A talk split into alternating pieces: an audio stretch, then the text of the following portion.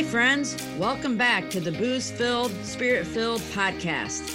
I'm your host, Jamelle Godlewski. On the last episode, I gave you an introduction of my early years and how I had become so lost that I ended up at a rehab for the second time.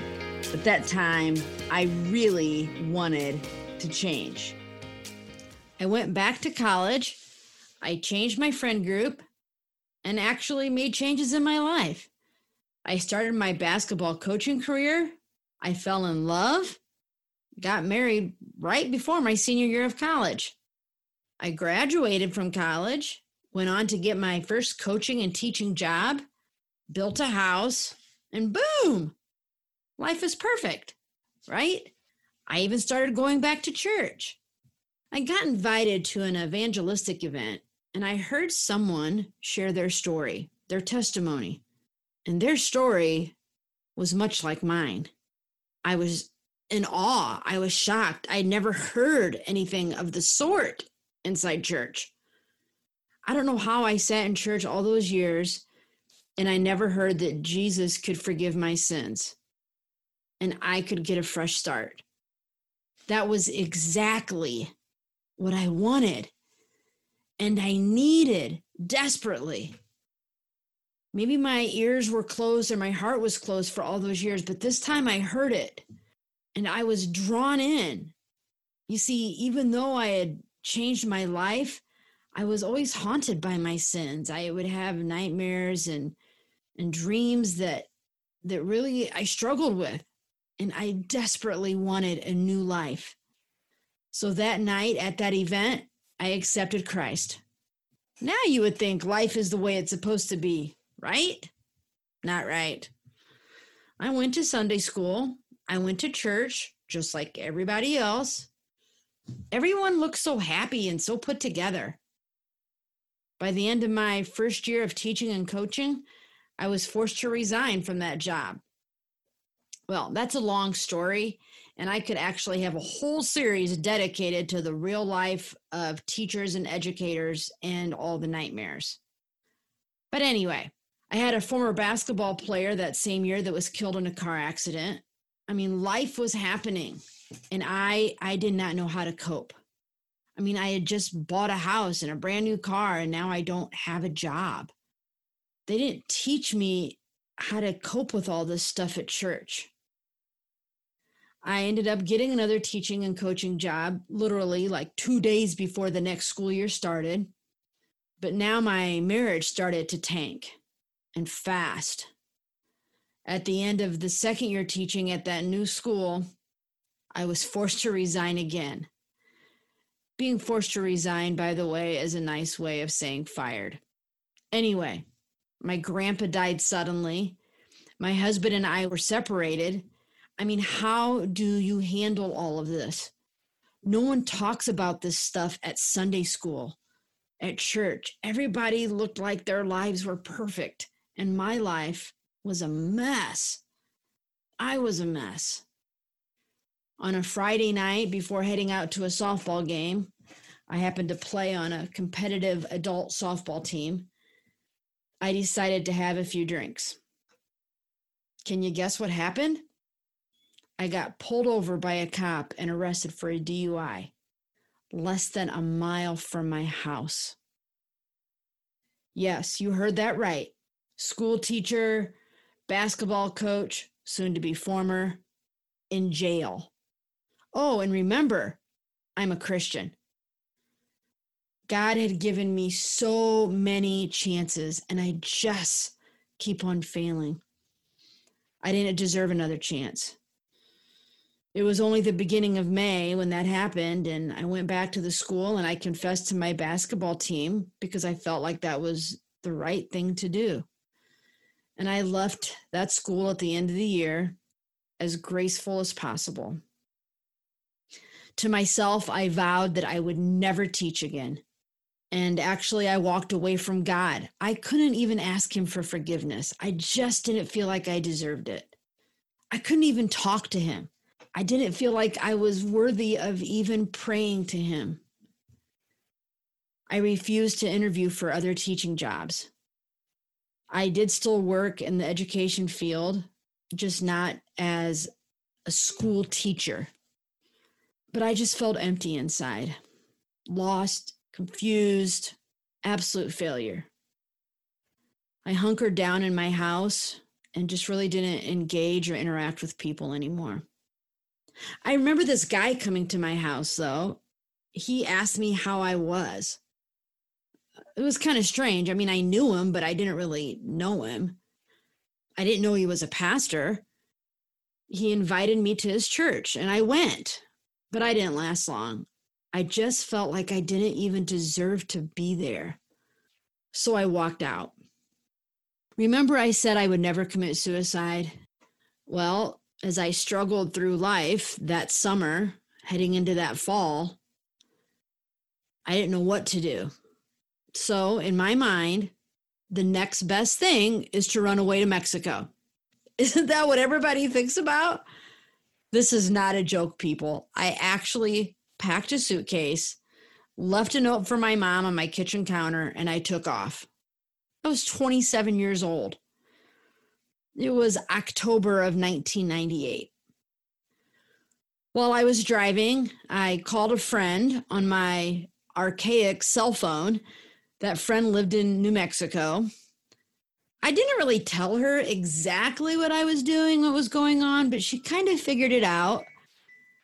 And she thought, Jamelle, why don't you just come down and visit me? Turn around go home get a plane ticket, come visit me. Well, my cell phone was dying, and I thought, well, all right. So I drove back home, and the very next day, I got myself a plane ticket. When I got down there, little did I know that she had arranged for a couple teaching interviews for me. What? Uh, I told her I'm done teaching. Didn't you catch that?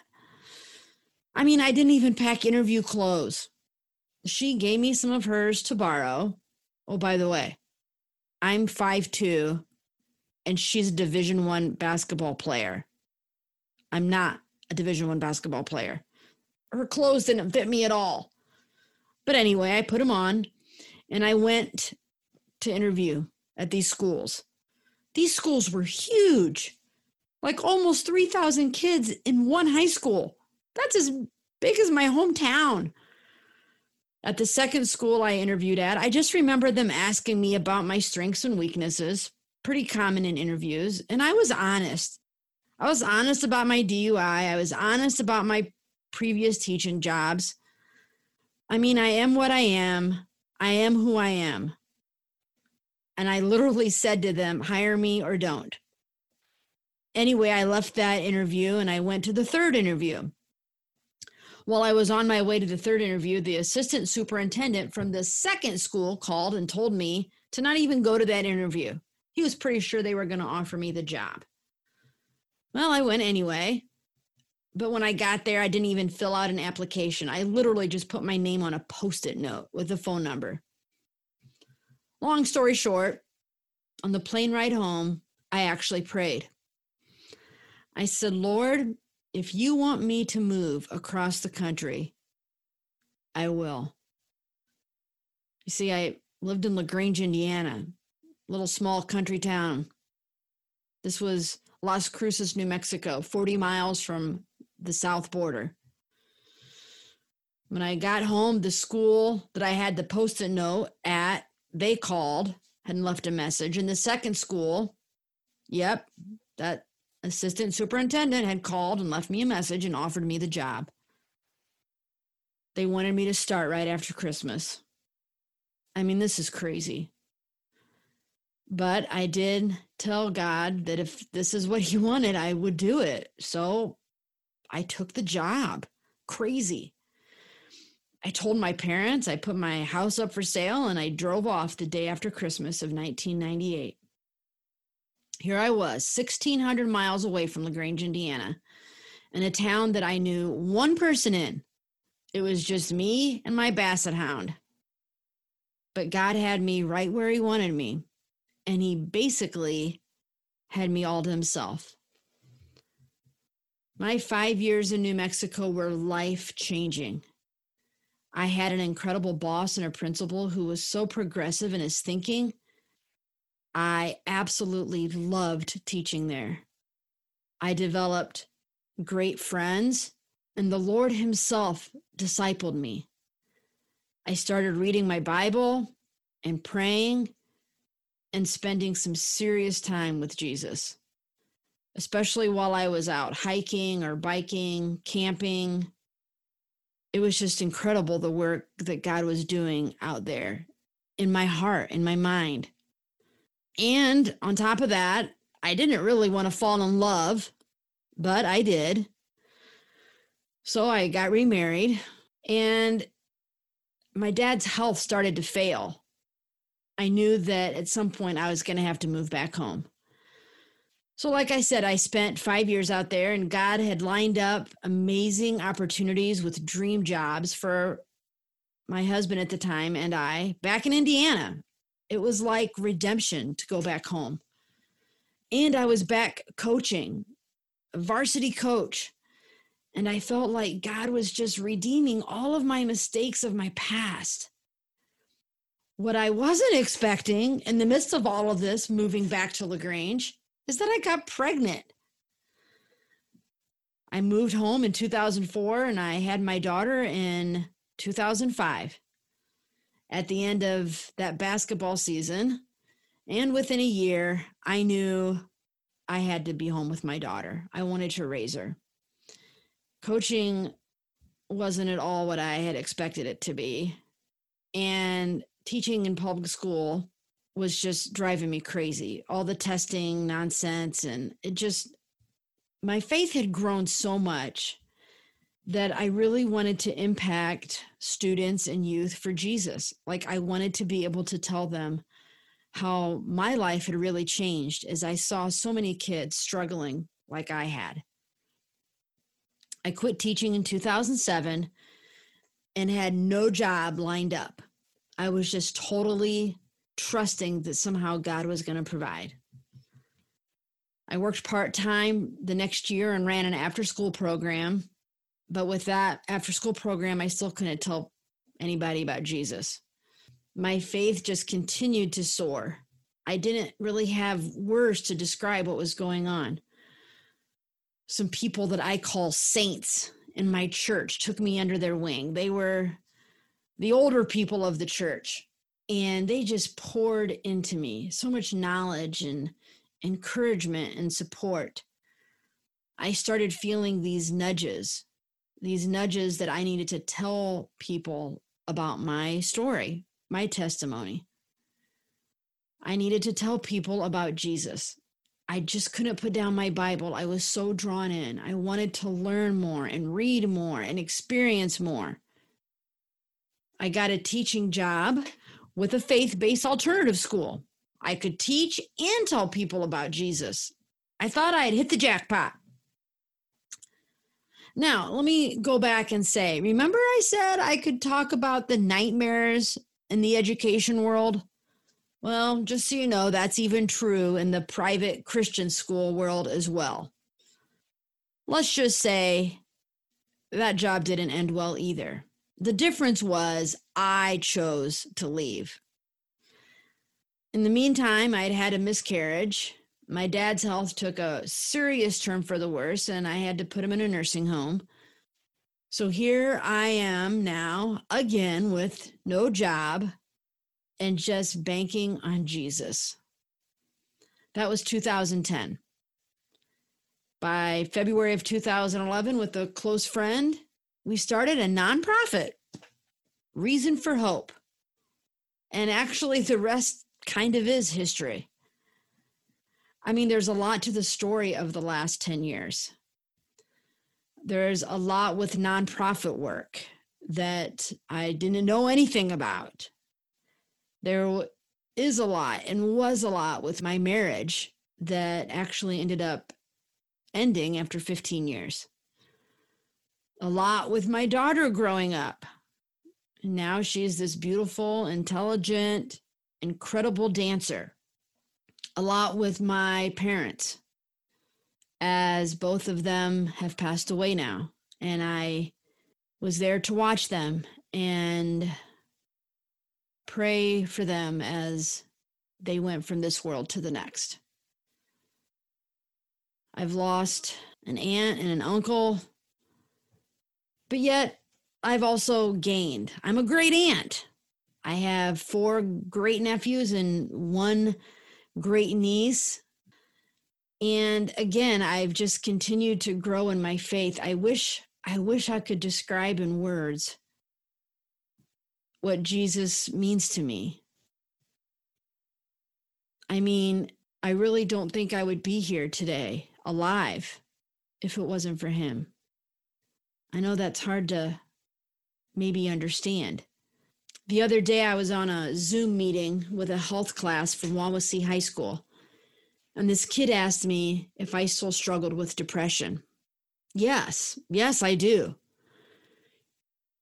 I mean, granted, it's been 30 plus years since I've been in high school, 25, six, seven years since I was in rehab. But life is life, and I still struggle at times. Do I still have thoughts of just coping with binge drinking? Not really. Over the last 25 years, I've had to learn new coping skills. Like I said, my faith has been huge. Many times I feel alone, but I know that I'm not. I know that, that God's with me. One big thing I've had to learn in dealing with life is that I have to open up to some people. I can't keep everything to myself and secrets. I have to let someone in once in a while. I believe in therapy and counseling and life coaching and mentoring. They're all good, and I do all of that. But truly, what gets me through each day the tears, the confusion, the what am I going to do when I grow up? And I'm 49 what really gets me through all that is my dogs. my daughter is incredible, but really, really, it's my faith. It's Jesus. He never lets me down. He's he's proven that even as I walked away, he didn't walk away from me. He listens to me, me rant. He listens to me cry. Whatever, he he puts up with me. He never leaves me. He doesn't give up on me, even when I give up on myself. At age 48, I decided to get a master's degree in evangelism and leadership. And trust me, only with Jesus will I ever get this finished. Even starting this podcast, a website, and taking a leap to leave Reason for Hope and pursue speaking and writing full time. I mean, this, I can only do this with Jesus. And 30 years ago, I never would have thought this is where I'd be. Ever. 30 years ago, I didn't see myself living much longer. People I graduated with certainly would never have thought this is what I would be doing or pursuing not even in anyone's wildest dreams. I mean, it's a miracle. It makes no sense that I'm alive and that I'm not in prison and that I'm still chasing whatever it is God wants for me. But I am here to tell you that there is hope. No matter how hopeless you might feel at times, no matter what you might think of your life if you think it's going nowhere or you are clueless as to your next move.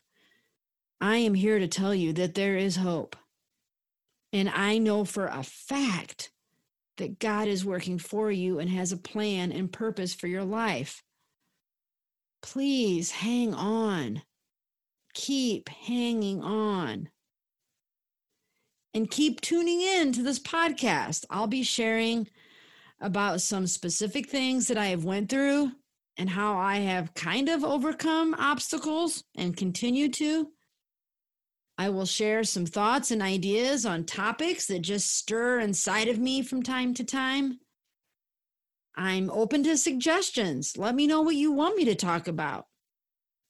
Listen, we are not meant to go through life alone. Even though I struggle and sometimes even push people away, one, I'm lucky that Jesus never leaves us or leaves me. So I know that we're we're not alone. Even if you don't acknowledge him, he is there. And two, we can we can go through this together, everybody. Let's go on this journey of life together. Don't forget to subscribe and share. Tune back in a couple of weeks. Have fun. Stay safe. Love yourself and love others.